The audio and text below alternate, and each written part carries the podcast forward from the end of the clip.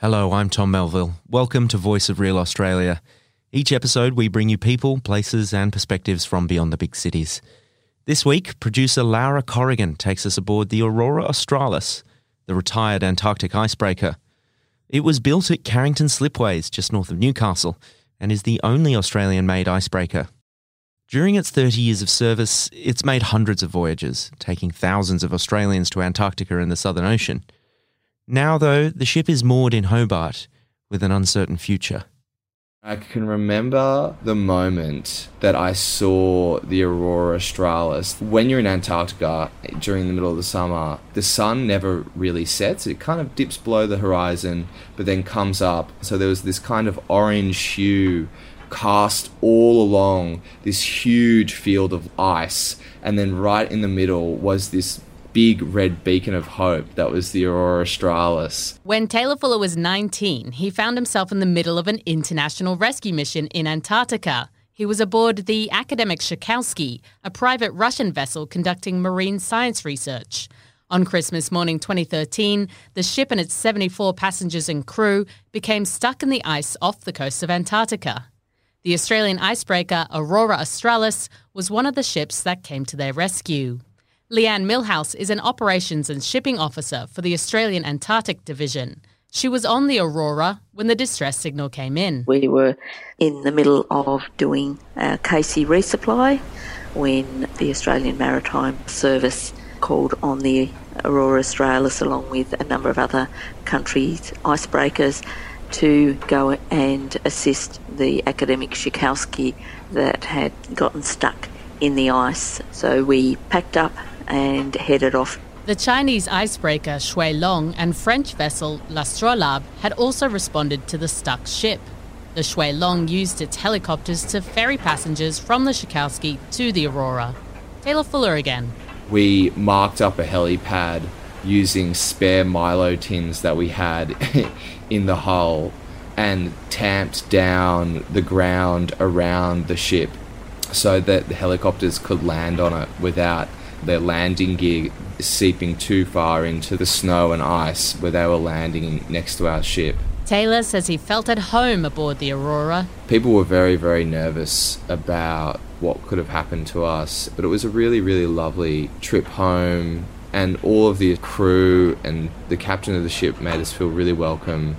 Leanne Millhouse says that's just the way it is in Antarctica. When someone needs help, no matter what station, no matter what nation, you lend a hand it's one of the unique things I think about going to Antarctica. Everybody actually wants everyone to succeed, so they will do their best to help. And there's no real elitism. So you might have some people that are higher levels in their normal world, but they will pitch in and go and help in the galley, for example. We've got a task, let's get in and do it and do it safely and efficiently as we possibly can. Sarah Laverick is a marine biologist and wrote a book about the Aurora Australis. She says people really get to know each other aboard the icebreaker. You might think that icebergs start blending together or something like that, but they're always unique. There's always unique experiences on board, and you're, you're sharing these experiences in a very isolated environment with not that many people, so you do become quite close. It's almost like family in a way. Like I've got crew members much older than me that I consider really good friends that I met on my voyages. And I don't know if I would say that if we'd just been working in an office environment. Sarah actually met her husband on the Aurora. He was an officer on the ship during her second voyage. They first met when he was instructing her team on how to put on an immersion suit in case of an emergency. And I was paired with another girl, Beck, who's really tiny. And all these immersion suits are just huge, like big kind of wetsuit or dry suits. And Andrew came up and he had this really cheeky grin and he said, Oh, I think you and Beck could jump in there and still have room to spare. And he flashed this really cheeky kind of smile. And I thought, oh, that guy's really good looking, but gee, knows it. and I thought he was a bit, I guess, arrogant. So my first impression of Andrew wasn't a good one. But spending that much time together can put strain on relationships. Krill specialist Stephen Nicol worked for the Antarctic Division as a scientist and program leader for 24 years. He appreciated the need for passengers to let off some steam.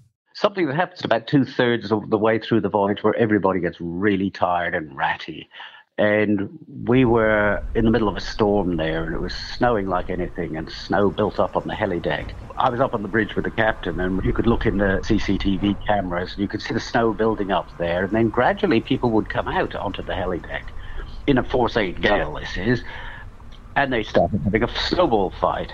The captain then looked at me and he said, You know what you've got to do? I said, What? He says, You have to go down there and you have to let them beat you up down there. So I put on my outdoor gear and I went down, and everybody took out their frustrations of me. All went back to work um, much relieved. In their downtime, crew and passengers would play board games, watch movies, write journals and emails, play instruments, birdwatch and whale watch, maybe take up photography, and before the vessel became dry, drink at the onboard bar. And just like Aussies on the mainland, they'd love to have a barbecue. Leanne Millhouse again it's about minus eight, but you're having a barbecue, eating a steak sandwich, and you're just watching icebergs go past, and it's quite surreal. It can really be uplifting. The mood can change quite a bit.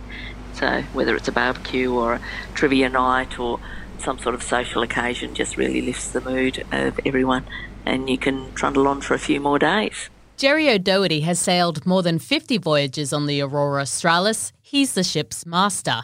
One of his fondest memories of the icebreaker was ringing in the new millennium with his shipmates. We were parked up in a place called the Amery Ice Shelf. Uh, we were parked up in the sea ice there. We put a ladder over the side and set up a bar down there, and we had music and dancing, and some penguins joined us. And we watched the sun at midnight just sort of kiss the horizon. I can say that the sun never set on the 20th century for me. The Aurora Australis is affectionately known as Orange Roughy because, well, it's orange, and the ride to Antarctica is notoriously bumpy. Melanie Van Twest has travelled on the ship as a medical doctor. The most remarkable thing was watching the curtains over my little window they would sway out into the cabin and then sway back flat against the wall. And as I watched them, I was trying to get it into my head that the curtains are actually hanging still and the wall was moving. To this day, I still can't quite wrap my brain around that. The Aurora Australis is about 95 metres long and 20 metres wide. It's painted a deep orange colour. It has a flat bottom and its keel is toward the back. It can hit a maximum speed of 16 knots. It's the only icebreaker made in Australia. Jerry O'Doherty first saw the Aurora when it was being built at Carrington Slipways near Newcastle in the Hunter region of New South Wales. Its strange orange hull was not like anything he'd ever seen before. He was a professional fisherman at the time. After the ship was built, I let's say I had an unguided and unauthorized tour of the ship I'll leave the details out, but I got to meet some of the uh, people that were fitting the, the ship out and some of the crew.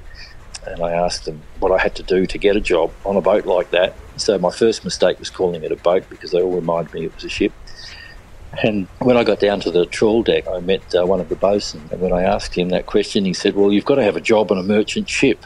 And I sort of realised straight away that it was going to take some time and effort to, to get away to sea.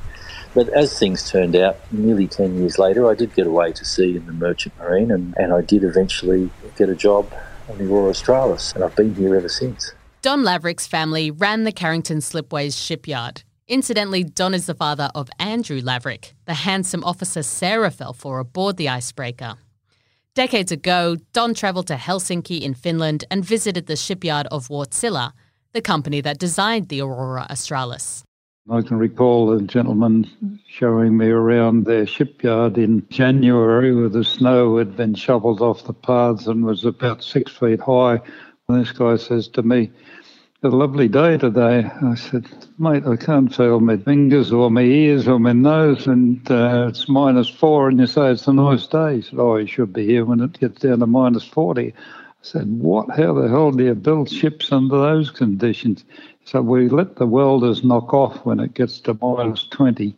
Oh, very generous. Unbelievable. Don says from the beginning, the Aurora was a challenge. The multi purpose ship had to comply with regulations for aircraft carriers, fuel tankers, cargo ships, fishing boats, and passenger ships. Well, the, the material was much heavier than anything we'd done before. I mean, the bottom plating was about twice as thick as a normal cargo ship to survive the ice. bending the um, plates for the shape of the ship. We had to buy a heavier set of rollers to roll the shapes every bit of it was a challenge. The hydraulic system on it was bigger than anything we'd ever tackled before because of the winches for uh, trawling. Don's eldest son, Bruce, was working on the ship in dry dock during the Newcastle earthquake of 1989. He thought the ship had fallen off the blocks in the dry dock and when he came up uh, onto the deck and looked around the whole of the city with clouds of dust, there was fires at BHP, and the whole city was a dreadful mess. You know, there was dust flying everywhere, and it was still trembling. The Aurora Australis launched in 1989 and would become Australia's premier Antarctic exploration vessel for more than 30 years. During its time at sea, the ship took its fair share of knocks. Barbara Wienecke is a seabird ecologist. She was on board the Aurora in 1998 when it suffered an engine room fire. That night, Barbara had been on deck watching people taking ice measurements, and she went to bed around midnight, escaping the minus 20 degree chill. Two and a half hours later, one hears the dulcet tones of our captain's voice, and I thought, can't be true. I mean, surely. But he kept repeating that this was not a drill. We had to leave. I remember my cabin mate saying, Come on, Barb, everybody else is running down the corridors. I think we really have to go it is really hard to comprehend that this is actually not a dream and it is really happening. We are miles from absolutely everywhere. It is in the middle of winter in Antarctica and, and your ship is on fire. And as soon as we got outside, you could smell something we hadn't smelled the day before. All the expeditioners had been mustered out onto the helideck in sub zero temperatures. I was far too busy trying to figure out what was going on, too busy to be afraid. I certainly felt extremely wide awake it is amazing. It, it seems that the thought processes are speeding up. So much is going through your mind.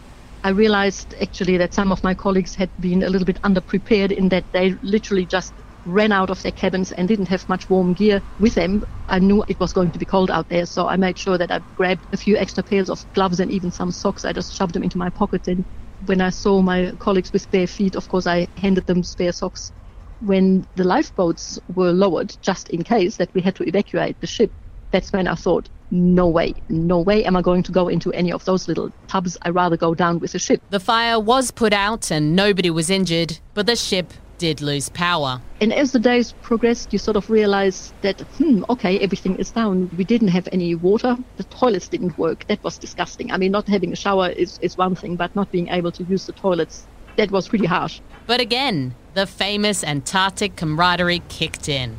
Because it was a marine science voice, all sorts of people had brought along all sorts of gear. My team had a couple of high pressure gas cookers.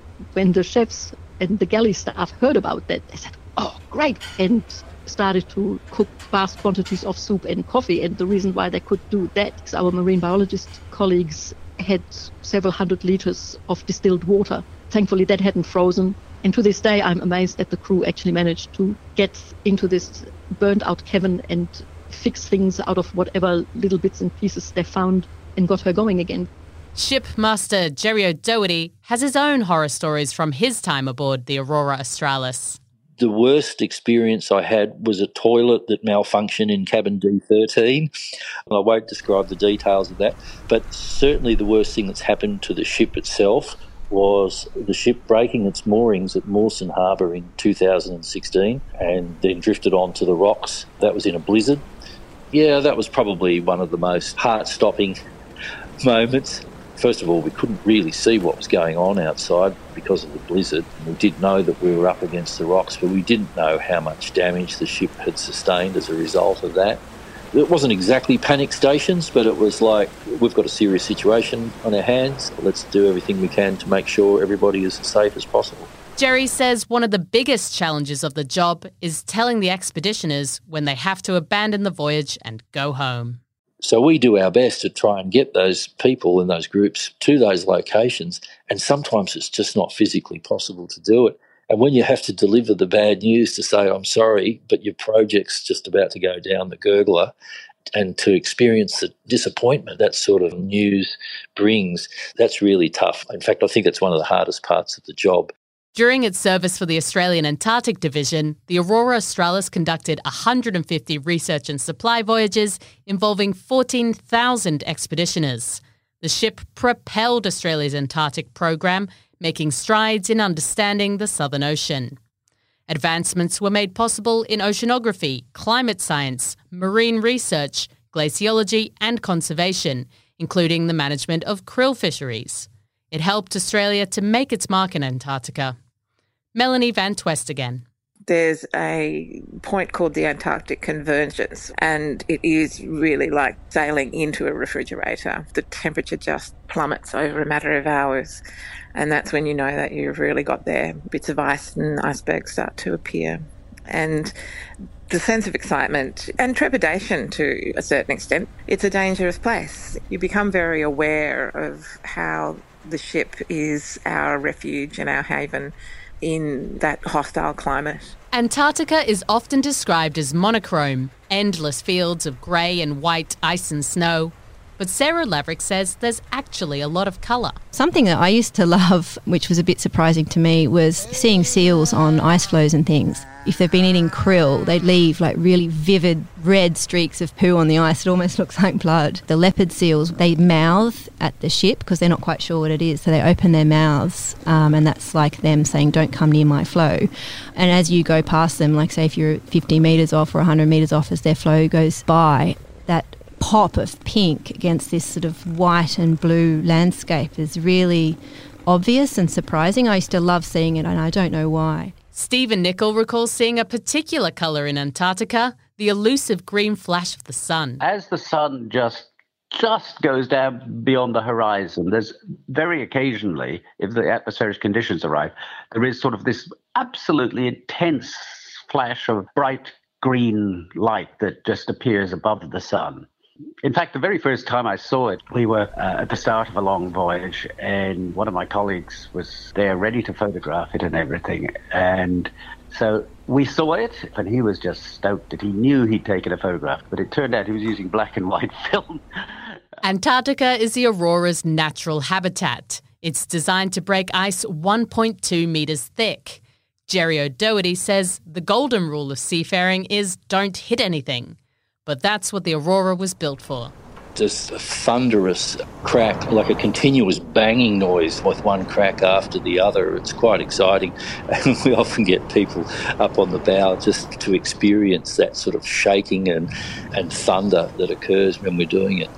And sometimes the ship can just continually push through ice and continually break ice under the bow and push it aside, and it goes underneath the, the ice sheets beside the ship, as well as sometimes going underneath the hull sometimes passing through the propeller area. And when it goes through the propeller, that adds a whole new dimension of shaking and rattling that keeps everybody awake. And sometimes the ice is heavy enough or strong enough that it actually stops the ship in its tracks. And when that happens, we have to basically reverse the ship for a couple of ship lengths and then basically go flat out straight back into the same spot and have another go. And sometimes that backing and ramming, you might have to do that for days in order to get to where you need to go. Barbara Wienecke was one of those passengers who like to get up on deck to watch. She doesn't actually go through like a hot knife through butter. The bow rides onto the ice and the weight of the ship cracks the ice you feel the ship's bow rising and then she slowly comes down and you suddenly see this spider-like veins running through the ice and you know she has cracked the ice. She goes into reverse again, takes a good run up and off she goes and breaks some more ice.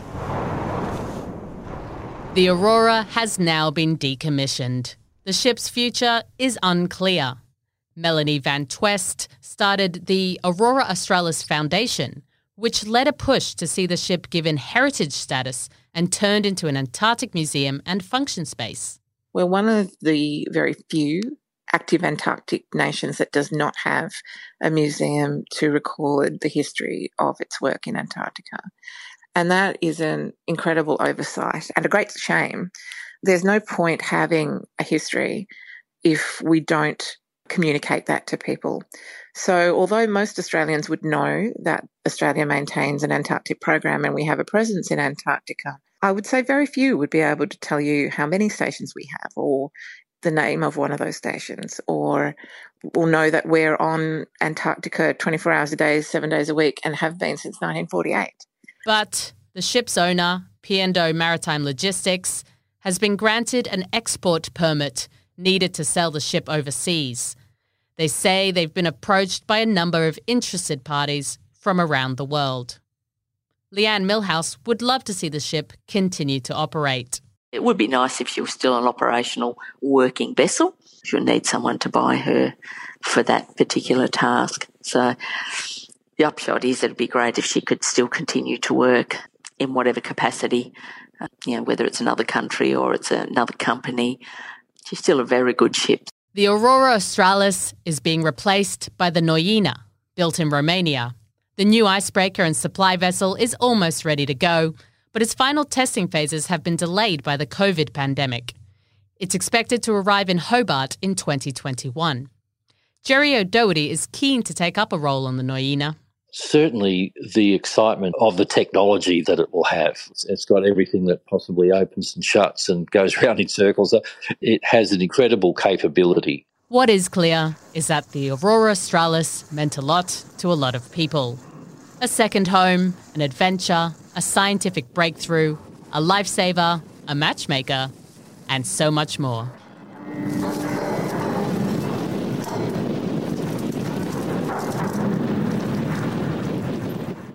That story there from Lara Corrigan.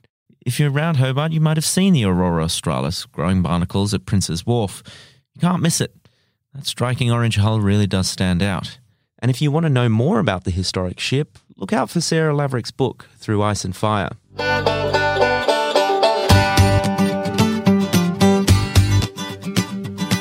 That's it, though, for this week's episode of Voice of Real Australia. Thank you so much for listening. Subscribe on Apple Podcasts, Spotify, or wherever you listen. I'll be back in a couple of weeks. If you like the podcast, please share it with friends and give us a five star rating on Apple Podcasts.